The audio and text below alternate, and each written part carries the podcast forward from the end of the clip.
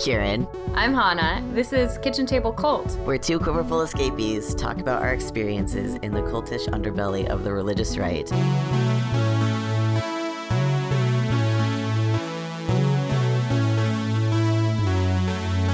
Hey, Karen. Hey, Hannah. Today we're taking a, a listener question. Um, Bethany asked us um, a whole bunch of questions that I feel like could take up a whole lot of time, but we're going to try to cover most of them in this episode. Um, and there's a few questions that we don't want to answer, and we'll explain why. Do we want to start with ones that we do want to answer, or just start? We from just the top start from start from the top and go down. All right. Uh, when did you start having sister mom duties in your household, and what did that look like? Uh, I think we had the same answer to this question, didn't we? Yeah, I think we did. So we should explain what sister mom is first. Right. So, in my my experience, uh, was basically you're the oldest sister, and because of that reason, you get to, uh, you're kind of like an indentured servant, and you basically get to be a mother. You get to be. I I described it as a surrogate mom when I was uh, in that culture, and so I did everything that my mother did for my mother, despite like you know not having children, not being an adult. Uh, but I had all of the responsibility, especially as I got older, um, to do what my mother would have done, what mothers usually do. Yeah, I think um indentured servant is a really good way of looking at it. I think there's this idea of like you are obligated to be completely um, submissive to the agendas of the family and the needs of the family until the point where you are emancipated by having your own family to take care of. So you never really get a break from any of these things. Um, It's all training. Yeah, but it's all practice, and and uh, and you because you belong to the family, you are an asset to the family. You, you don't have really any choice for how you go about participating in it. Um, and I mean, this is why we've talked about this before, where we really like both related to all of those like orphan narratives of like the older Yep. sibling raising their kids. Like, Boxcar Yep. Children isn't the one of it. They're the only one. There's like this entire genre of literature around this where it's it's like, you know, some tragic accident happens to pioneer parents and the oldest daughter has to raise them and those were the stories that I resonated of with because yeah. I I mean, I've always joked that I've raised, raised five kids already. And I wasn't there from Yep. like the beginning to end, but I was doing all the a lot of the work. I was mom's right hand and I was second mom. So yeah, Yep. sister mom. Yeah. So that's what that means. Uh, and for me, I guess that, um, like, fulfilling that role started when I was 8 hmm between like eight and nine. Mine was like seven when I started doing dishes and like helping watch the baby. It was like basically as Yeah. soon as I was tall enough to reach the sink and help load the dishwasher, um, or old enough Yep. to like be coordinated enough to fold laundry, I could do it. Yeah, I guess when like I started doing really basic stuff when I was about seven, and my like third sibling or sister uh was born, and then it was like, oh hey, you have arms, you can hold this toddler. That's fine. Yeah. I remember walking into uh, the house of one family I used to babysit for, um, and they had a bunch of boys. And I remember, like, at that point being, like, really into this idea because it was boys doing work. And at that moment, my, my family didn't really have my brother doing any of the chores. Yeah, I think he did dishes and, like, that's it. Um, he didn't even do his own laundry. But they had this, like, four year old boy and his older brother, who's like maybe five, they were really close in age, um, up on chairs loading the dishwasher together. And I was like, wow, that's so great. Because I just, it was only good because it meant that their older siblings didn't have to do so much work. So I felt Yep. like that was something I wanted because I was doing too much and I was overwhelmed. That makes sense. Yeah. I never had the experience of getting to see what other families did because I was always at home doing all of the work. So as soon as I was able to reach the oven, I was doing lunch every day. I Mhm. always did breakfasts for everybody every day. Uh, and and the dishes and the laundry and basically all of the inside chores and then my brother would do the outside chores. Yeah, we divvied things up differently every couple of years. My mom would try to create a new system to do it. Um, and I will say, like, toward the end, like my last year and a half of high school, I, had fallen so far behind that my mom had this realization that I was not going to graduate on time if I, if something didn't change, and so she, like, I think I kept my dinner dishes duties and occasional babysitting. Um, but I got relieved of most of the usual stuff. No, I still had I still had a lot of the same chores. I just wasn't the one she would call to help. That's what it was. So I still had all of my same chore obligations in terms of the ones that were officially assigned, but she would go to someone else first in a crisis. Um, which like m- tre- freed up massive amounts of time and I was able to graduate on time. But um even still like I, that shouldn't have happened. No, what my parents did instead after I started high school and that workload started becoming a lot is they were they just decided that um, I'd learned everything that I needed and it was time for me to graduate because uh, they needed me to help run the entire household and do the budget and raise the children because my uh, mom's pregnancies over time got worse to the point where like she was incapacitated for nine Right. months. So yeah, that was why I graduated when I was 15 was because my parents Yeah. were like, well, your Well, school you- is taking you- up too much of your time. So Well, and, and we had different situations in terms of that. Like you were not expected to go to college. I was expected to, go to college, which was such Mm-hmm. a unusual thing for. that was rare. Yeah. Yeah. Um, okay, so then the the f- next two questions are kind of um, we're going to answer. We're sort of going to answer them, but we're not really um, comfortable with answering them the way they're phrased. So, um, so sister mom duties. How did that affect you and your siblings when you left the home? And how do you still see that affecting your siblings who are still at the home, if any of them are?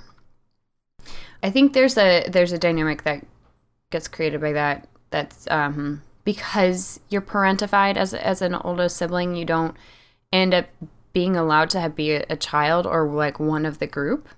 So um, the younger siblings resent you because they see you as having a whole lot more privilege than they do because you get given all this responsibility and with that seems to come a sense of authority even though you are really getting just as much of a shitty deal as they are um Yeah. you don't really have any say over it and i i used to be really upset a, a lot that my siblings didn't understand that like i wasn't the one who was being the big bad i was being the big bad because i was so afraid of getting punished for not being the big bad Yeah. Yeah. I that bothered me too cuz it was also the same for me where I had all of the authority and none of the power Yeah. behind it. So I would get punished even more than they Mm-hmm. would, but they wouldn't know because they only saw me as the enforcer or the caretaker Yeah. Depending on what was happening. my dad would like when we left for when he and my mom would leave for like date night or whatever um he would be like all right guys you got to listen up to hannah. While i'm gone she's the supreme dictator. And this was a phrase that he created and this like this created a lot of resentment. This made me seem to be like someone who is a despot. And i didn't have any like crowd management skills at that point. I was just desperate to like have everybody finish their chores and go to bed. Like I didn't I really didn't have any investment in being mean, but um because he set up that adversarial tone, my siblings would like there'd be like little coups happening and they would like play into that role of like we're going up against this authority that dad set up who's this like evil person and i'd just be like please just can you like just do your normal chores and like just do your thing and we'll watch a movie and go to bed? Like this is so simple. Like why do we have to like create a fight where like no we're gonna like go play on the computer for hours and ignore all of our chores and like yell at each other and refuse to help with anything? Yeah, my parents would leave me in charge for hours, hours on end, and I would have no idea when they were coming back. But they didn't they didn't set it up quite that adversarially like I was allowed to punish the kids, and they informed them of that, and were like, "Listen to your sibling because they're in charge, and they can spank you if you get in trouble, or or they'll tell us, and then we'll punish you if you get in trouble." But I always just was like, "We'll just watch movies, and it's chill." So eventually, they all realized that when I was in charge, it was basically just free play forever because they didn't do as many of the chores. They did some chores, Gotcha. but I was the one who bore the brunt of it. So it was less of a all the chores need to be finished and more stop dying. Well, I would be trying to like keep a baby alive, and that would often take a lot of energy. And around this time, it was like when it was Yep. twins, like twin toddlers. If you've ever had to like Ugh. chase two and a half year old twins around the house when they're like completely they cannot communicate twins. and all they want to do is get away from you and like pee on the walls. Uh. like no. yeah, so there was no, No, way I'm that I was going to be doing all the chores. I was just trying to like keep these two kids from killing each other or someone else or themselves or, you know, climbing on top of the fridge Right. and jumping off. Like or locking themselves in the dryer. Like I was just trying to keep them alive. So trying to do Yep. any of the chores was not going to really happen. Yeah. No, this is why I'm like, everyone be in the living room where I can see you and watch a movie or play a game. Right. Keep them all visible. Yes. And if they're quiet, then I know something's wrong. And it's like, yeah. Okay, so then the next question was about our siblings at home. And I think as much as I would like to answer this question, that's their story, not mine. I will say that when I left for college, I know it was really hard on my next sister down um, because she had to take on a lot of stuff that I left. And that was a difficult transition. Yeah. Yeah, for me, I'm not I'm estranged from my family and it it is their story to tell, so I'm not comfortable like explaining how they took it cuz all I know is um immediately after I left my parents told my siblings that I abandoned them and I didn't love them and that hurt them a lot. Um hmm and one of my siblings reached out to me about it and we've talked since and they understand and that's good but i don't really know i can imagine but it's their that's their story Yeah. I, I will say things are, are very different um, with my family now that um, they're not homeschooling anymore. And that's made a, a lot of positive changes and a lot of massive lifestyle adjustments. But yeah, the, the, the effects the effects are long lasting. They're not necessarily good and they're not mine to talk about. yeah All right, what's the next question? when do you see families successfully in quotes uh, retaining their children and grandchildren in the cult as second and third generation members and the follow up question, which is related, are they more controlling, or do they allow their fam- their children more freedoms but still require certain religious parameters? so, in case you i haven't that varies in case you haven't figured it out yet, um, Kieran and I are both fairly Marxist feminist in our analysis of all of these questions because it's the thing that makes the most sense. And um, the families that successfully raise these, retain these people, are the ones that have money. yes So the kids don't either they don't want to rock the boat and like lose the sup- the financial support of their parents or they just don't ever lack for anything so they don't really like suffer enough to like look into the system very much. Yeah they haven't had a reason to question I used to talk about this a lot with my ex husband because there was a point at which he, in his feminist awakening, had not figured out that privilege was real um, and would argue that privilege wasn't real. And I would be like, well, of course you would say that. You're a straight white dude.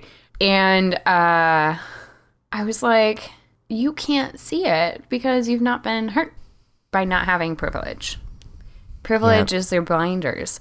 So, um, you don't have any incentive to question, which is fine. But like, also, also not once you are aware that other people are having different experiences, it's it's something you should consider. I think this is also why, if this is my theory on why you see less um, ex quiverful cis men talking about things. Oh, yeah, and thinking sure. about things because they they didn't they didn't have sister mom. They weren't the sister mom. The entire system is created to cater to. Oh, them. Oh yeah. So their voice is silent because All they have to do have is bothered to think about stay it? in the system and they get like ready-made, pre-trained wives who are just as sexually inexperienced as they are and won't tell anybody that their dicks are tiny or I don't know. Um right won't have any way to know. or won't have any way to know that like you know they're not having orgasms um i don't know like Right. they, they just that they'll just recreate the system because it's it's paradise it's like a 1950s like man's wet dream It's exactly what they wanted. Yeah. It's it, well, it's exactly what like they're told to want, really, and then it just is so convenient and accommodating. So why would you question it? I will say that there have been some men that I've watched coming out of that um, much later in the game. Um, And it's usually once they've been married for a certain amount of time, they've had a couple kids or something, and then the wife starts like opening up about stuff. And that catalyzes the man to Yeah. like realize, oh shit, this is this is kind of messed up. And it's if the man is empathetic. Yes. If the man is not empathetic, the marriage ends and things implode and everybody covers up. But if the man is empathetic, then there's there's a chance that things will um, recover and he'll take it seriously. yeah, obviously, like this is different for everybody. There are some people who who do think about it. Some men who do think about it. There are some men who learn from their wives or from their sisters, or like they realize things when they start having kids, and they're like, "Oh no, that is bullshit. I don't want my like kids growing up in that environment."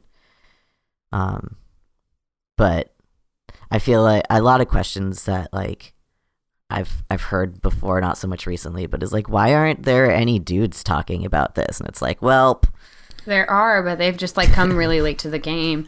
Or Yeah. they are talking about this because they've, and this is something that I've experienced firsthand, where like men I've been involved with in my family or dating or married to or whatever, like they've started to pick up on some of the language.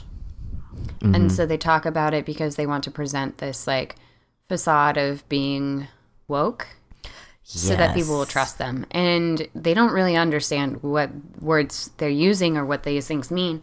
Um, so they'll try to turn it. I'm. Yeah, there's also that aspect. I have one ex who who, who regularly like g- flouts the like yes all men or yes all women thing by being like yeah but some feminists are abusive, and I'm like that's not that's. this is why you're an ex. That's not how it works. No, it's not how any of that works. So yeah, um, I think that the the like the religion, the levels of religion, and the freedoms or control, like it's all varies family to family, but it's like what incentives do they have to keep people in the family, and I usually think it comes down to just like being upper middle class and financially stable. Yeah, I've noticed there's a huge difference also between like how healthy the family dynamic is too. So like I had some friends whose like they didn't really question their parents despite their parents being really radically conservative and stuff because their mm-hmm. parents are nice people. And they're like, well, but they weren't like mean and abusive like your parents were. So maybe they're fine. It's like, well, they still hold all of these things and you're still like doing all of these things that aren't great. yeah. And you're believing all of these things that aren't great. But it's like there hasn't been that catalyst because their relationship with their parents is fine. Right, and the relationship with the parents is fine, maybe because like the dad's not a narcissist and he is an empathetic Right. person who still believes terrible things, but like he can make you feel heard and understood on a, an, an interpersonal level, and so you don't really feel like it's worth dying on that hill. Exactly. Yeah, that's a dynamic I've seen a Yeah. I've seen that many, many, many times. So I hope that answers that question sufficiently. Um, the next question is a can of worms. Yeah. Um, how did you approach sexuality once you got married?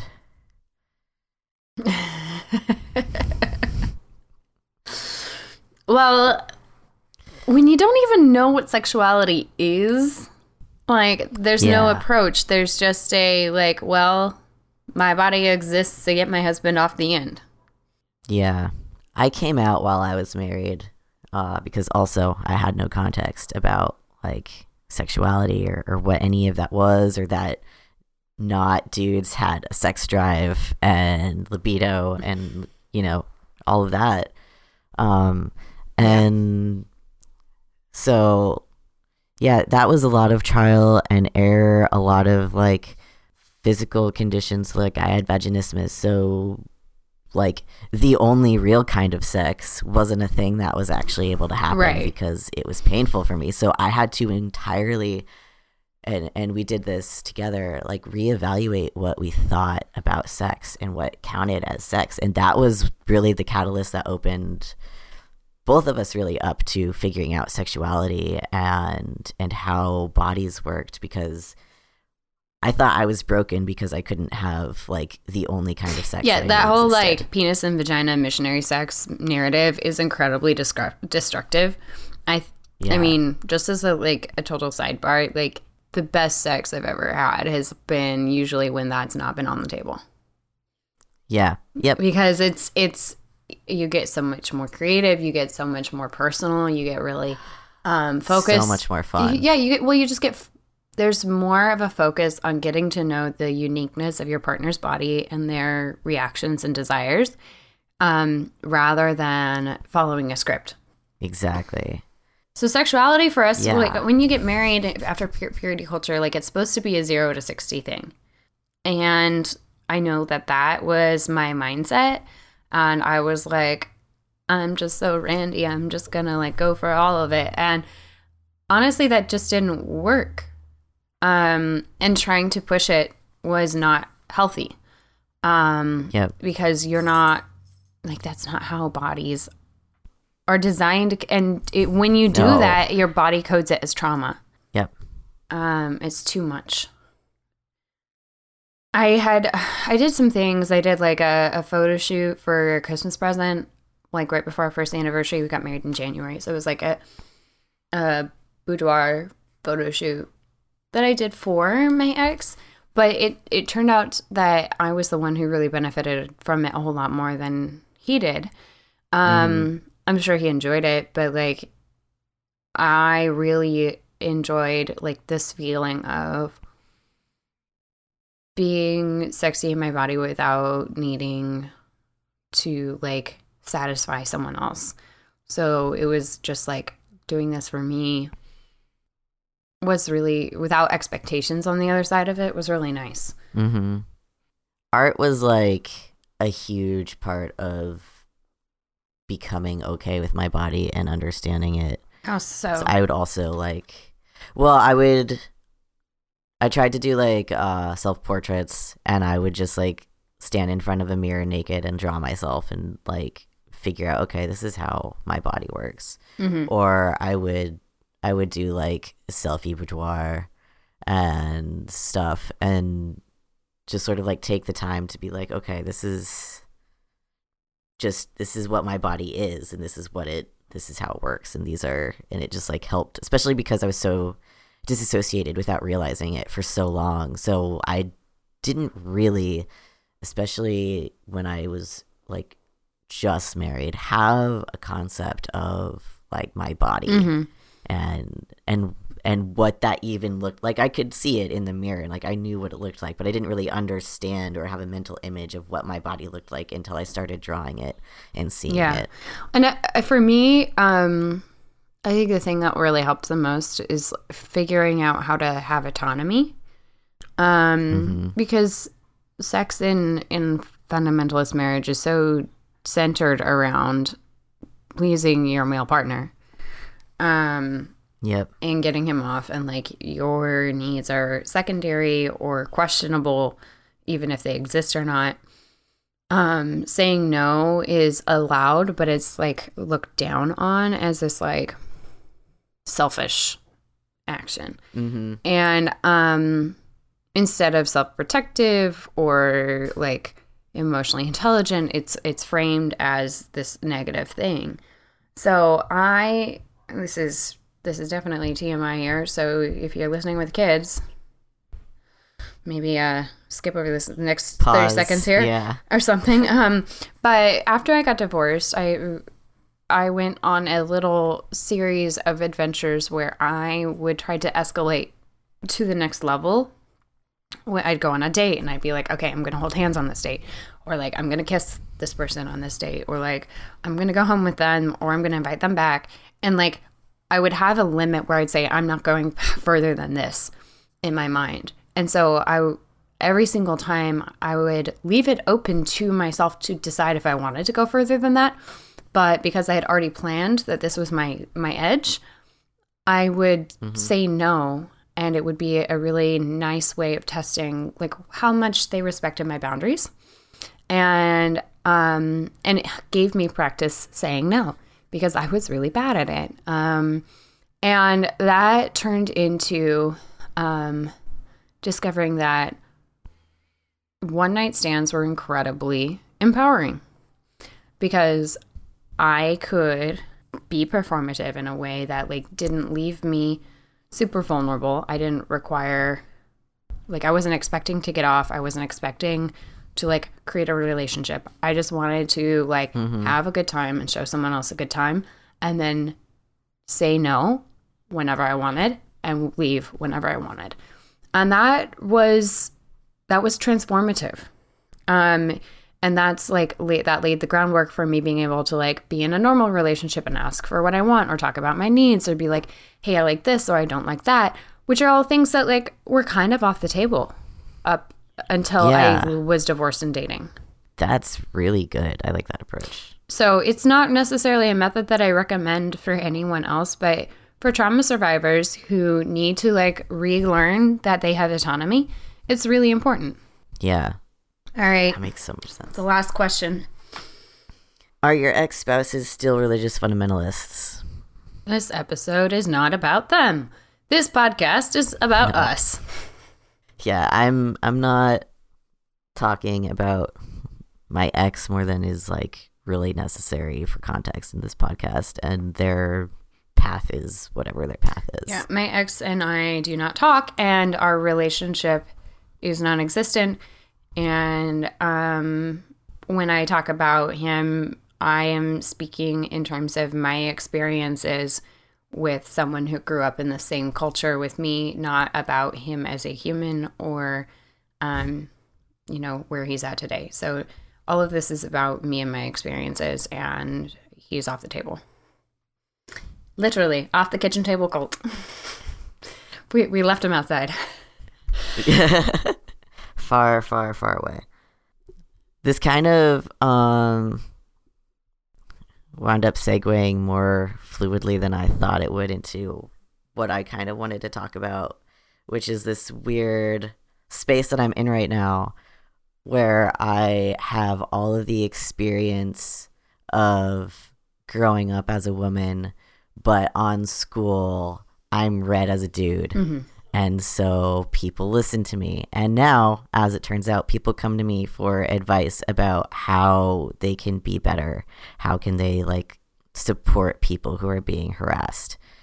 And so Yeah. I wanted to talk about that. Yeah, you should talk about that. And I will, I will just say, like, this is like this.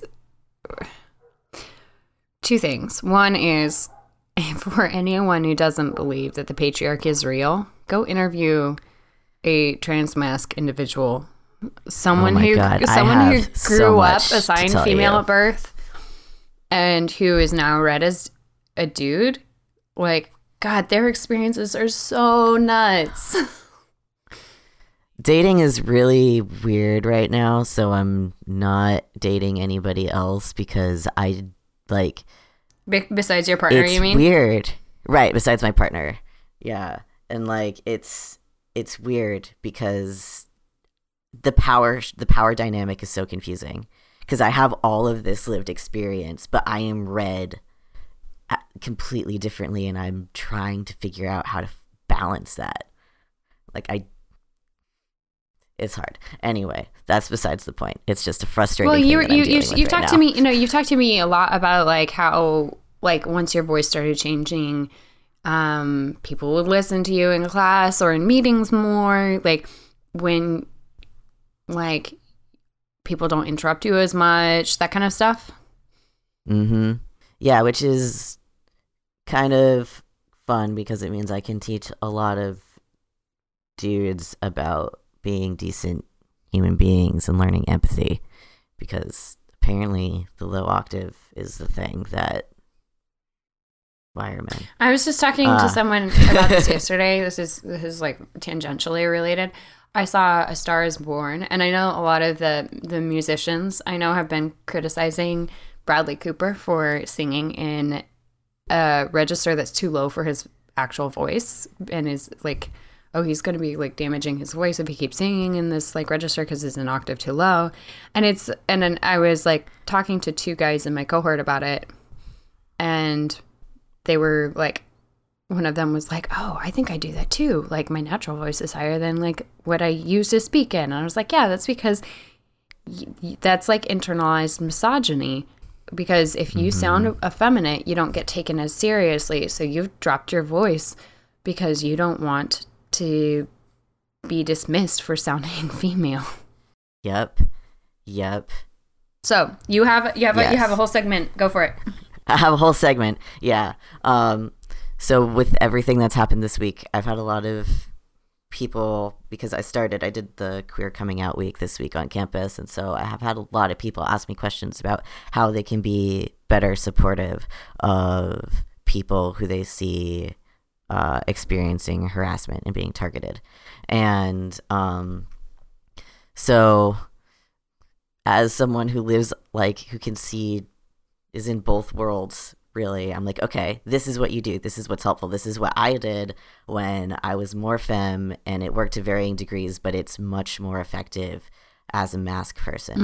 Um, so when you see someone or you know someone is being targeted for harassment some easy things that you can do is to use your body to physically put distance between the person who's being harassed and the person who is doing the harassing. Like literally come up, stand next to the person who's being harassed and look menacingly at the harasser until they back off. I did this at a party last week with a friend of mine who uh like is always targeted um by creepy cis men at these mm-hmm. events because she's young and pretty.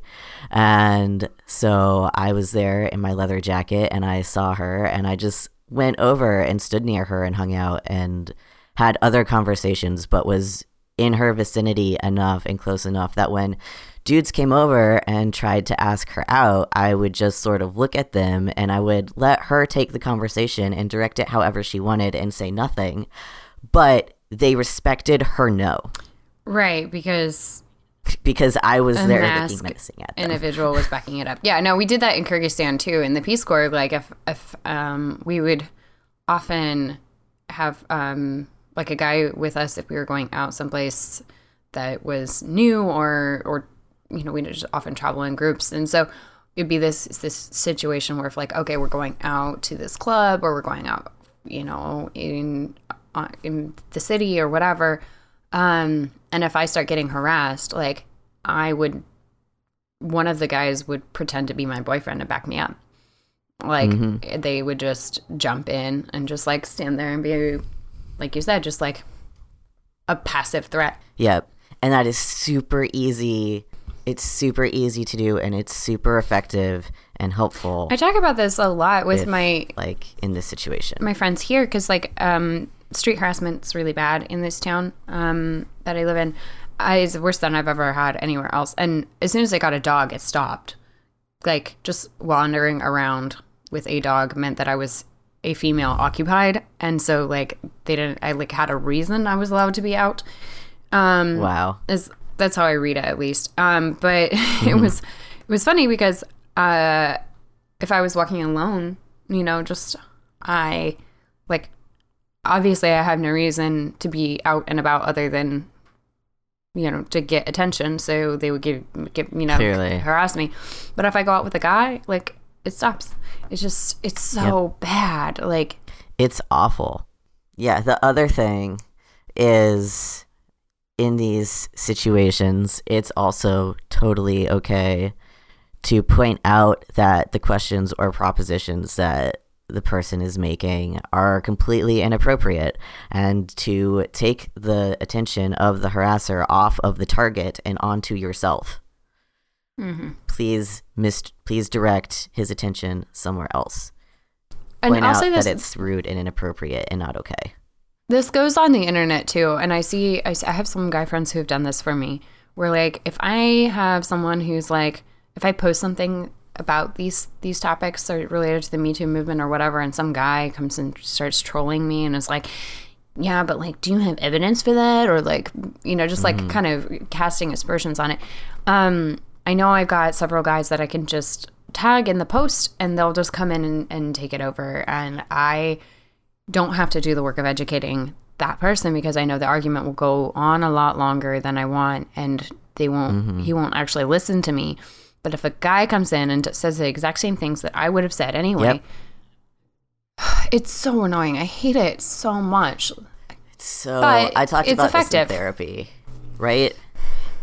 It's frustrating. Yeah. No, I I had a good portion of my therapy session was like it's really frustrating because I know the only reason that I'm being listened to is because my voice is lower than the girls in my class, and it, it's infuriating to me. Um, but my last point is learn empathy for crying mm-hmm. out loud. It is not I don't I don't know how to explain empathy, but like it's it's not hard to learn. You just have to have a little bit of imagination. And I'm pretty confident that everyone has enough imagination to learn empathy. A good example of that imagination, like that thought experiment that was going around about like imagine if a, a woman kicked you in the balls.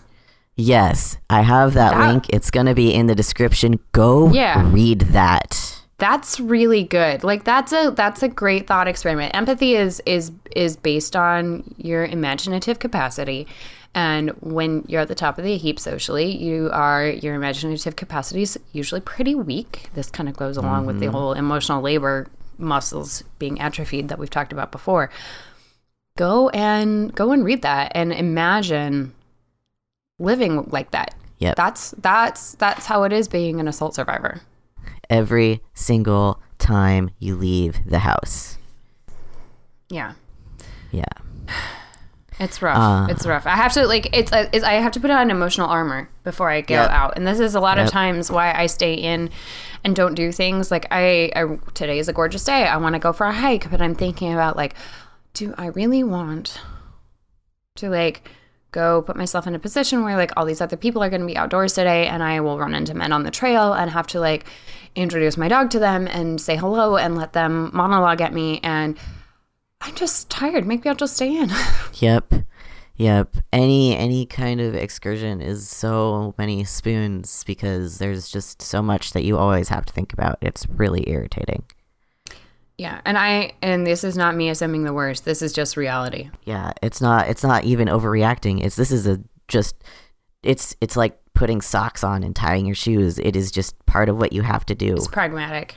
Well, and I also have to do it anytime I'm talking or reading stuff online from allies. Like there was a, a p- this is something I, I wanted to talk to you about Yes. on here. Um, there's a post um, that's been going around about like believing survivors in an age of narcissism, and um, it's shared by a member of an organization that I'm a, generally a fan of. Um, and it's about like believing women and believing abusers who like might have body memories of abu- abuse victims sorry abuse survivors who may have um like body memories that like their bodies are reacting to like trauma that they may not remember themselves. So um you know talking about like why this woman um, on her wedding night who had never been with someone else had like this like extreme physical reaction to trying to have sex with her new husband um and called up the author of this piece and the author was like like she's got some like she's probably got some trauma in her past. We have to look into like where this came from like don't do anything and and the author of this piece who seems like an ally, um, then made an aside comment that was just like a, a super short line, but it was like, you know, the husband was like so kind and giving that he like didn't Right. expect anything, and he didn't like force. He heard like he was gonna he was willing to wait, and that was sacrificial. And the assumption of like hi, not having sex with your wife who's just discovered that she had child like sexual abuse in her childhood is sacrificial. Excuse me. So you were You entitled don't get cookies for that. No. Nope. No. No cookies for you. That's rape culture. That's rape culture being perpetuated. And so Yep. like I have to be on I can't just read something. I can't just read something. I have to be scanning for things like that all the time. I have to be like, okay, this person seems like they're saying something good, but can I trust them? Oh wait, nope. Nope. Nope. Can't trust him because he doesn't understand this piece. Yep. It's exhausting. It really is. And I'm sure he has the best of intentions and means well and isn't aware of it, but it's that empathy piece. Like, he hasn't had to be aware of it. Nope. So he doesn't know that he just like said something that perpetuates the idea that like rape within marriage doesn't exist because your wife's body belongs to the husband. Yeah, because he's never had to question that. It makes me so angry. It's so infuriating, which is why, like, dudes, it is on you to be better. Educate yourself, learn things, think about things, think about the things that you've never had to question before. If there's something you realize you've never questioned, start questioning it now. Do it now. Think. Yeah, stop stop feeling sorry, stop feeling bad, stop like um hating being a man. And guilt does go nothing. Learn. Your helps no one. education does. Don't be Um, sorry, be better. Right. Which kind of leads into uh, the question that um, I s- got earlier because I was asking people for questions. 'Cause I was like, hey, I'm going to talk about this. What do you want to know? Uh, And so someone asked, when should we be listening and when should we be speaking out? Do you want to take that one? I think. Well, I mean, I think I think we already kind of addressed it. Like, there's this like speaking out when it's a it's a bolstering someone else's opinion. It's a like, no, you need to listen to what she's saying. Like backing up someone who's already saying what needs to be said. Um, because then you're not interrupting or talking over, um, you know, someone. Um, but there's also this like part where like, yeah, okay, so speaking up, like, you have good intentions, but this is like, this is continuing the impulses that you have been raised with. Like, mm-hmm. you believe that you need to say something because you have always believed that it's valid for you to say something because you Yeah. exist as the final opinion because our entire society is geared around you being the center of it. So, speaking out is not necessarily going to do anything unless you have already done the work. Yeah. So, I would say just shut up and listen. Go read. Um, magnify fem voices, magnify trans voices, magnify survivor voices. Um, retweet, share, emphasize that people listen to things. Go around to your. This is such a basic thing. Go to all of your male friends and and make them read the emotional labor metafilter thread that was going on a couple years ago. It's like 70 pages. It's worth your time. It's a slog. It's hard. Go read it. Humble yourself. And do like a book club with your guy friends about it. Yes, do that. Um, also, when you speak out, amplify the voices that aren't like your own. So if you're going to say something, use use your microphone as a platform to someone else and be like, "Yeah, hey, you should listen to this person." Point it somewhere that isn't you. Amplify other people's voices. and that doesn't look like you. I, Yeah. I mean, this is the kind of the conversations that are often had about um, racism and like white people going to black people for education. Like, oh, should I be speaking up about this? No, don't talk to the people of color about how you're sorry that you're racist. Go talk to your racist white relatives and tell them that they're Yeah. racist and help them be better. yeah. It's the same kind of thing. It's like go talk to your own. You're the only people who apparently other dudes will listen to. if you're a dude. So educate each other. Do that work. Listen to our voices and then take our information and tell your dude friends, hey, listen, this is bullshit. And the minute you start feeling fatigued with doing that work, remember that we've been doing it all our lives and stop complaining because we're not going to be listening to you bitch about it. No, no, no. This is every single day with no end. You're welcome. Please join. Yep. All right. Well, this has been Kitchen Table Cult with Kieran and Hannah. Thanks for listening. Uh, you can find our Patreon at uh, Kitchen Table Cult, Cult Pod on Patreon and back us, and you get this a day early or however early it is until Wednesday. We usually try to give it 24 hours at least. Yeah. Um, and we should plan an After Dark episode pretty soon. It's been a while since we did that. Yes. That'll be coming soon. We keep having ideas about Veggie Tales and stuff that. Stay tuned. We might do a Veggie Tales drinking game. oh my god. Yeah, we should. So subscribe to the Patreon if you want to join us for that, and um, you can follow us on Twitter. Um, I am AJ Ettinger. And I am MX Darkwater. And you can um, ask us how to send us coffee money. Um, you can retweet us, and you can just like follow along for the uh, potential for the fun ride. drinking party. Yes. All right. See you next week. Bye. Bye.